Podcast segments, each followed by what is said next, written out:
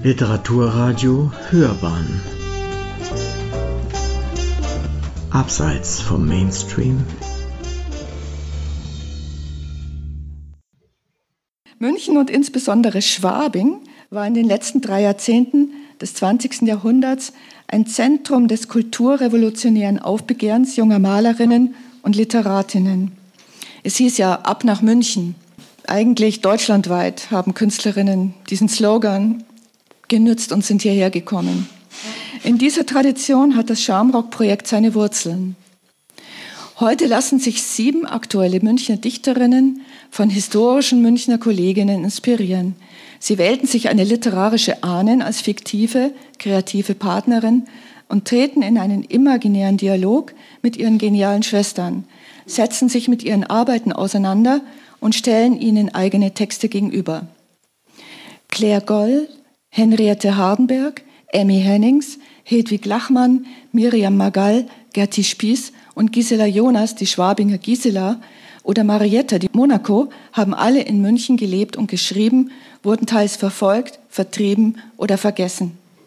Wir möchten sie wieder sichtbar machen und an ihre Tradition anknüpfen. Der Schamrock e.V. wurde vorgestern mit dem Anita Augsburg Preis der Landeshauptstadt München 2021 zur Förderung der Gleichberechtigung von Mädchen und Frauen ausgezeichnet.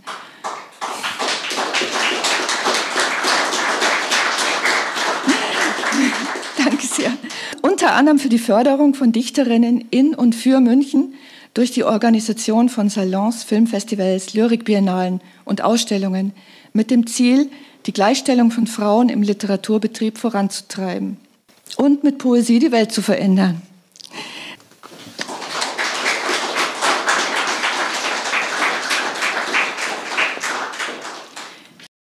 Münchner Dichterinnen lesen Münchner Dichterinnen. Das heißt, sie wählen sich eine literarische Ahnen als fiktive, kreative Partnerin. Sie treten also in einen imaginären Dialog mit ihren genialen Schwestern, setzen sich mit ihren Arbeiten auseinander und stellen ihnen eigene Texte gegenüber. Ich spreche jetzt im Augenblick gerade mit der Gunnar Wendt. Gunnar, äh, was hat dich hergeführt und äh, kannst du den Zuschauern etwas zu dir sagen?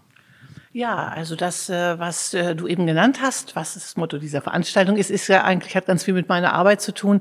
Ich habe viele Biografien geschrieben und habe diese Biografien, äh, also vorwiegend über Frauen, Frauen, die sich, wie man heute so sagt, selbst erfunden haben, die ganz eigene Wege gegangen sind. Und ich habe dieses Biografieschreiben immer auch als Dialog aufgefasst. Insofern kommt mir so eine Veranstaltung sehr entgegen, weil ich finde, ich trete immer, wenn ich arbeite, wenn ich über etwas schreibe, damit in Dialog. Das heißt, äh, es ist ein dynamisches Verfahren. Es ist nicht so, dass ich jetzt so die allwissende Biografin bin, die sich überstülpt, sondern ja, ich stelle Fragen, kriege Antworten und manchmal auch nicht. Und diesen Prozess äh, finde ich sehr spannend beim Biografieschreiben und letztlich auch bei so einer Veranstaltung wie heute Abend. Und ich finde es einfach toll zu sehen, auch die Auswahl zu sehen. Wir, wir konnten uns ja, wir haben uns ja jede unsere Ahnen sozusagen selber ausgewählt und das sagt ja auch schon was aus, wen man da gewählt hat. Ja. Genau, dann kommen wir doch ganz klar schon mal auf den Punkt, nämlich wen hast du ausgesucht? Hedwig Lachmann, die ich äh, lange überhaupt nicht gekannt habe und äh, kennengelernt habe über ihren ja, über, über einen Essay von Wilfried Steiner über ihren Ehemann Gustav Landauer. Und äh, ich wurde damals äh, vor einiger Zeit vom Limbus Verlag, wo auch mein Buch über Ibsen und die Frauen erschienen ist, wurde ich gefragt, ob ich ein Nachwort schreiben könnte zu Landauer. Und damals habe ich mich sehr mit Anarchismus beschäftigt. Es passte also. Aber die eigentlich ganz, ganz große Entdeckung war dann eben Hedwig Lachmann, seine Frau, mit der er ein Herzensbündnis eingegangen ist, die sehr früh gestorben ist und eine Reihe von ganz, ganz tollen Gedichten hinterlassen hat. Und äh, ja, es wäre schön, wenn, wenn, sie, wenn sie und ihre Arbeit ein bisschen bekannter würde. Das hört sich gut an. Ich kenne äh, den Fall Landauer recht gut, auch mhm. aus anderen Interviews, die ich schon geführt habe. Und das ist auf jeden Fall interessant. Nun kennt aber nicht jeder den Namen Landauer und schon mhm. gar nicht die Dame, äh, die Sie besprechen wollen. Wie kriegen Sie es fertig, die Zuhörer und Zuhörerinnen zu begeistern für jemanden, den Sie gar nicht kannten bisher? Naja, ich hoffe durch die Auswahl von Texten, die ich treffe, in diesem Fall ja eben sind es die Gedichte von Hedwig hm, Lachmann und es sind natürlich auch, auch Zitate von, von äh, Landauer. Ich möchte mich in diesem Fall gar nicht so sehr auf sein sehr spektakuläres Schicksal äh, möchte ich mich gar nicht äh, so sehr einlassen, sondern ich, die Frau soll jetzt im Vordergrund stehen. Und äh, ja, wie kann man das besser machen als mit den Texten dieser Frau? Und ich hoffe, äh, dass äh, meine Begeisterung auch aufs Publikum äh, überschwappt. Wir machen ja heute nur ein kurzes Interview, das sozusagen ihrer, äh, ja, ihrem Beitrag äh, vorausgeht. Vielleicht eine Frage, die mehr als in der Luft liegt. Mancher sagt, in dieser vom Krieg gezeichneten Zeit sei gar kein Platz für Literatur oder die Beschäftigung mit kultureller Aktivität. Die machst du aber hier. Mhm. Warum teilst du offenbar diesen Ansatz nicht? Weil ich finde, das darf man nie aufgeben. Man darf die Kunst, die Literatur, die Kultur nie aufgeben. Äh, auch oder gerade in Kriegszeiten nicht die Gedichte von, äh, von Hedwig Lachmann passen sehr gut in diese Zeit. Oder ich hatte neulich eine Veranstaltung zum Thema Rebellinnen und habe da aus meinem Buch über Erika Mann und Therese Giese gelesen und da da kamen Passagen vor, wo man sich wie in einer Zeitmaschine fühlte, wo man nicht dachte, wo ich nicht dachte, ich lese jetzt was, was Anfang der 1930er Jahre passiert ist, sondern was heute passiert. Und ich finde äh, gerade da, ich habe auch einige ukrainische Freundinnen und Freunde, mit denen ich, Gott sei Dank funktioniert die Korrespondenz noch und die einfach so froh sind, wenn man ihnen mal mitteilt, was man auch sonst noch so macht oder wenn man ihre eigenen Texte würdigt. Also ich finde, das ist eine Sache, äh, aus der man immer noch, äh, in, auch in schlimmen Zeiten Kräfte, Kräfte äh, ziehen kann und das auch tun sollte. Also wunderbare Gründe, warum du heute hier bist und deinen Job machst sozusagen. Mhm. Äh, vielen herzlichen Dank für dieses kurze Interview und ich wünsche dir viel Vergnügen und aber auch viel Erfolg. Vielen Dank, gerne. Jetzt stelle ich die nächste Dichterin vor, Gunnar Wendt. Gunnar Wendt lebt als freie Schriftstellerin in München. Ich freue mich besonders, dass sie heute mit in unserer Runde ist. Ich bin vor allem Fan ihrer überaus lesenswerten literarischen Biografien. Franziska von Reventlow, die anmutige Rebellin, über Liesel Karlstadt, Lena Christ. Und dann ein Favorit von mir, die Jazzfrauen. Viele mehr, zuletzt Erika Mann und Therese Giese, eine Liebe zwischen Kunst und Krieg und Henrik Ibsen und die Frauen. Gunnar Wendt stellt Hedwig Lachmann vor.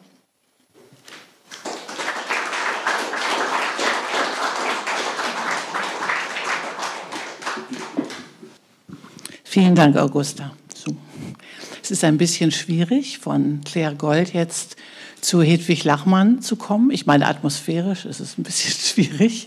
Äh, ich glaube, Hedwig Lachmann ist die wirklich unbekannteste Autorin, um die es heute Abend geht. Ich weiß nicht, ob einer oder eine von Ihnen sie kennt. Ich habe noch nie jemanden getroffen, der sie, der sie kannte. Und ich bin selber auch über Umwege zu ihr gekommen. Als mich nämlich der Limbus Verlag fragte, ob ich Lust hätte, ich habe in diesem Verlag das Buch über Henrik Ibsen und die Frauen veröffentlicht, als mich der Verlag fragte, ob ich Lust hätte, ein Nachwort zu Wilfried Steiners Essay über den Anarchisten Gustav Landauer zu schreiben, war ich sofort interessiert. Das war nämlich zu einem sehr günstigen Zeitpunkt. Da habe ich mich gerade intensiv mit dem Thema Anarchismus beschäftigt, auch etwas fürs Literaturportal darüber gemacht und mich auch mit dir, Sarah, über dieses Thema unterhalten. Wilfried Steiners Text gefiel äh, und gefällt mir sehr. Was mich am meisten berührt hat, war die unerwartete Begegnung mit Landauers Frau Hedwig Lachmann, die ich, ja, ich habe schon gesagt, vorher nicht kannte. Und sie hat mich beeindruckt. Da ist es nur folgerichtig, dass sie in meinem Nachwort eine wichtige Rolle spielt. Und ich freue mich sehr, dass ich sie heute vorstellen kann und lese Gedichte von ihr und eben aus meinem Nachwort.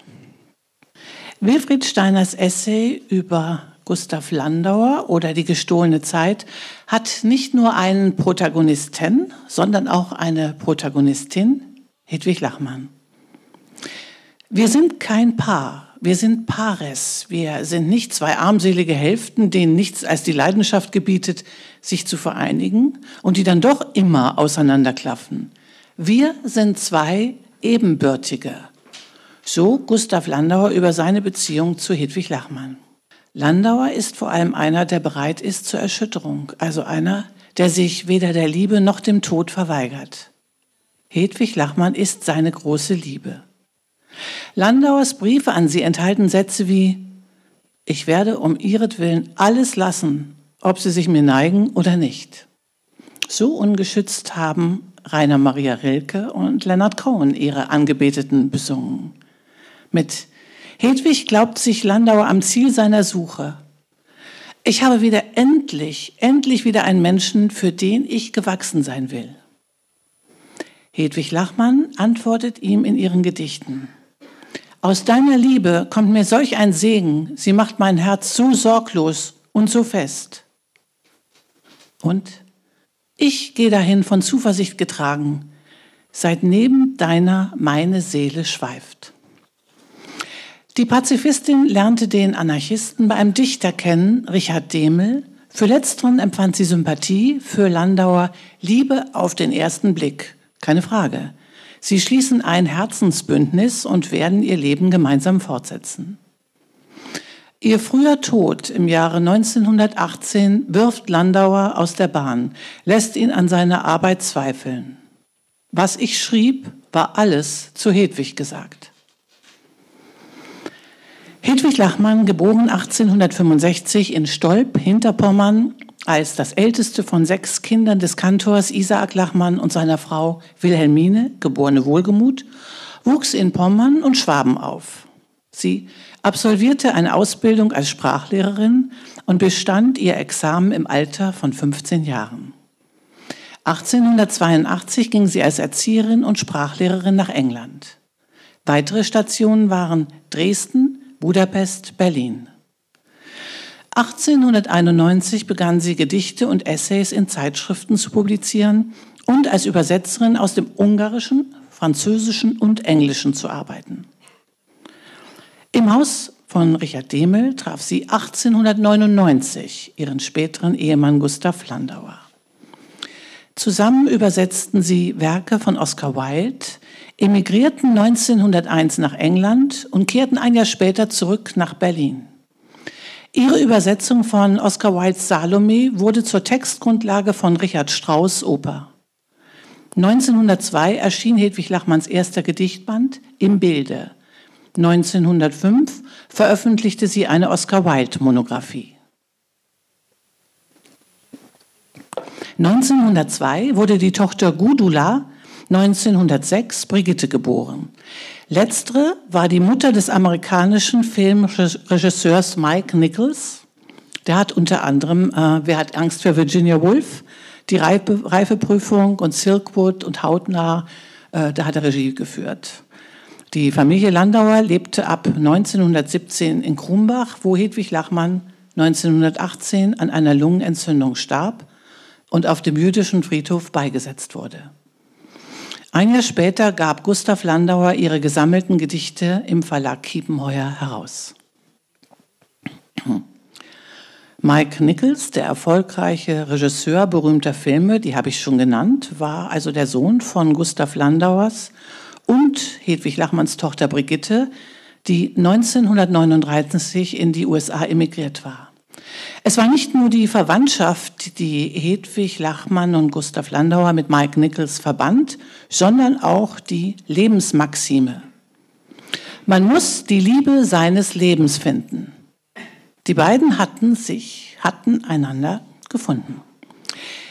Hedwig Lachmann hat die Flucht ihrer Tochter in die neue Welt zu Beginn des Zweiten Weltkriegs nicht mehr erlebt. Sie starb bereits zwei Jahrzehnte vorher am Ende des Ersten Weltkriegs. Wie sehr sie mit dem Thema Flucht vertraut war, zeigt ihr Gedicht Auswanderer. Sie nehmen ihre Kinder an der Hand und ziehen fort. Es duldet sie kein Land. Grenzwächter sind auf ihren Weg gestellt, wie wenn ein Hund am Tor die Wache hält. Sind über Meer noch ein paar Acker breit, worauf nicht Gras noch Futterkorn gedeiht? Sanddünen, die kein Seemann noch bewarf, dass dort ein Bettelvolk verhungern darf? Der Bauch der Schiffe nimmt sie endlich auf, zum Ballast hingeworfen, Hauf um Hauf. und setzt sie an den fernen Küsten aus, wie Findlingskinder vor ein fremdes Haus. 1919, ein Jahr nach Hedwig Lachmanns Tod, gibt Gustav Landauer ihre gesammelten Gedichte im Verlag Kiepenheuer heraus. Endlich kann er aktiv werden und die lähmende Trauer um seine geliebte Frau allmählich in ein produktives Erinnern verwandeln. Hedwig Lachmanns Gedichte entstanden neben ihrer Tätigkeit als literarische Übersetzerin. Mehr noch, sie ist eine bedeutende Nachdichterin, wie der Komponist Richard Strauss betont. Durch ihre Nachdichtung von Oscar Wildes Drama Salome, die 1903 erschien, sei er zu seiner Oper inspiriert worden. Der Text von ihr habe Melodien in ihm aufrauschen lassen, so schwärmte der Komponist. In ihren Gedichten widmet sich Hedwig Lachmann mit großer Selbstverständlichkeit ihren Lebensthemen, allen voran der Suche nach ihrem Platz in der Welt. Unterwegs. Ich wandere in der großen Stadt, ein trüber Herbstnebelschleier flattert um die Zinnen, das Tagwerk schwirrt und braust vor meinen Sinnen, und tausend Menschen gehen an mir vorüber. Ich kenne sie nicht. Wer sind die vielen? Tragen sie in der Brust ein Los wie meins und blutet ihr Herz vielleicht von mir so unvermutet, als ihnen fremd in meines Herzens schlagen? Der Nebel tropft, wir alle wandern, wandern. Von dir zu mir erhält kein Blitz die Tiefen. Und wenn wir uns das Wort entgegenriefen, es stirbt im Wind und keiner weiß vom anderen. Zwar hat sich Hedwig Lachmann nicht als Anarchistin bezeichnet, ihren Mann aber in dieser Haltung unterstützt. Selbstverständlich, mutig und konsequent. So kündigte sie Richard Demel die Freundschaft auf, als dieser für den Ersten Weltkrieg warb und sich selbst als Freiwilliger an die Front meldete. Ihr Interesse, ihre Zuwendung und ihr Engagement galt den Opfern. Mit den Tätern wollte sie nichts zu tun haben. Den Begriff Sieger hatte sie in diesem Zusammenhang als Perversität entlarvt und aus ihrem Vokabular getilgt. Empörung. Es freuen sich die Schergen und die Schächer, dass man die Unschuld peinigt und verhöhnt. Gebunden steht das Opfer, dann ein frecher Tyrannendünkel seiner Willkür frönt. So muss zu Fluch und ewigem Verderben der Schwache dulden die metallene Faust, die ihm ihr Schandmal in das Fleisch zu kerben, auf den gebeugten Nacken niedersaust.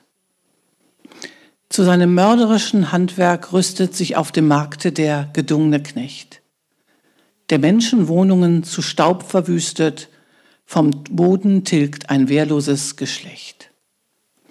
Wie von begrenzten Stieren an Altären dem frommen Opfertod geweiht, raucht warm das Menschenblut zu einer Gottheit ehren, und keiner fällt den Henkern in den Arm. Einst tönte eine Botschaft in die Lande, die in Erbarmen wandelte die Gier und schlug um alle Menschen Liebesbande. Was ihr den Ärmsten tut, das tut ihr mir. Wo wächst die Kraft, dass sie die Flammen schüre, den Mordgeist wie ein Spukgebild verscheuch, mit Allgewalt an alle Herzen rühre? Was diesen hier geschieht, das tut man euch. Wann schwillt zu solch zerstörerischer Welle getretener Menschengeist, dass er sich bäumt, wild überflutet seine eigene Schwelle und dann gelassen wieder weiter schäumt? Wilfried Steiner verweist auf Landauers Text, wie Hedwig Lachmann starb, der die letzten sechs mal 24 Stunden eines Mannes am Sterbebett seiner geliebten Frau schildert. Ein Mann sitzt am Bett seiner Frau. Er notiert, was sie sagt. Mehr ist es nicht. Und doch entstehen Sätze, wie man sie zuvor noch nie gehört hat. Schreibt Steiner über Landauers Nachruf auf Hedwig Lachmann, der ihn selbst zutiefst getroffen hat, wie er gesteht. Ein derart konziser, auf jedes Wort bedachte und gleichzeitig ungestüm nach nicht verbrauchten Bildern für die Zumutung des Todes suchender Text war mir noch nicht untergekommen. Steiner teilt Landauers Erschütterung angesichts des Todes, als habe er selbst dort gesessen und hätte zugesehen, wie ein Mann aus den Tiefen des Todes etwas herauftauchte, einen unbekannten Gegenstand oder ein Geschöpf, das noch nicht bereit war, von Menschen betrachtet zu werden. Vielen Dank.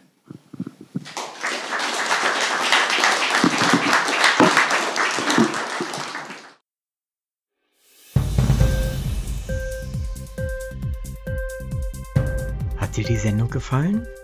Literatur pur, ja, das sind wir. Natürlich auch als Podcast.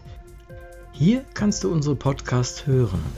Anchor, Spotify, Apple Podcast, iTunes, Google Podcasts, radio.de und viele andere mehr.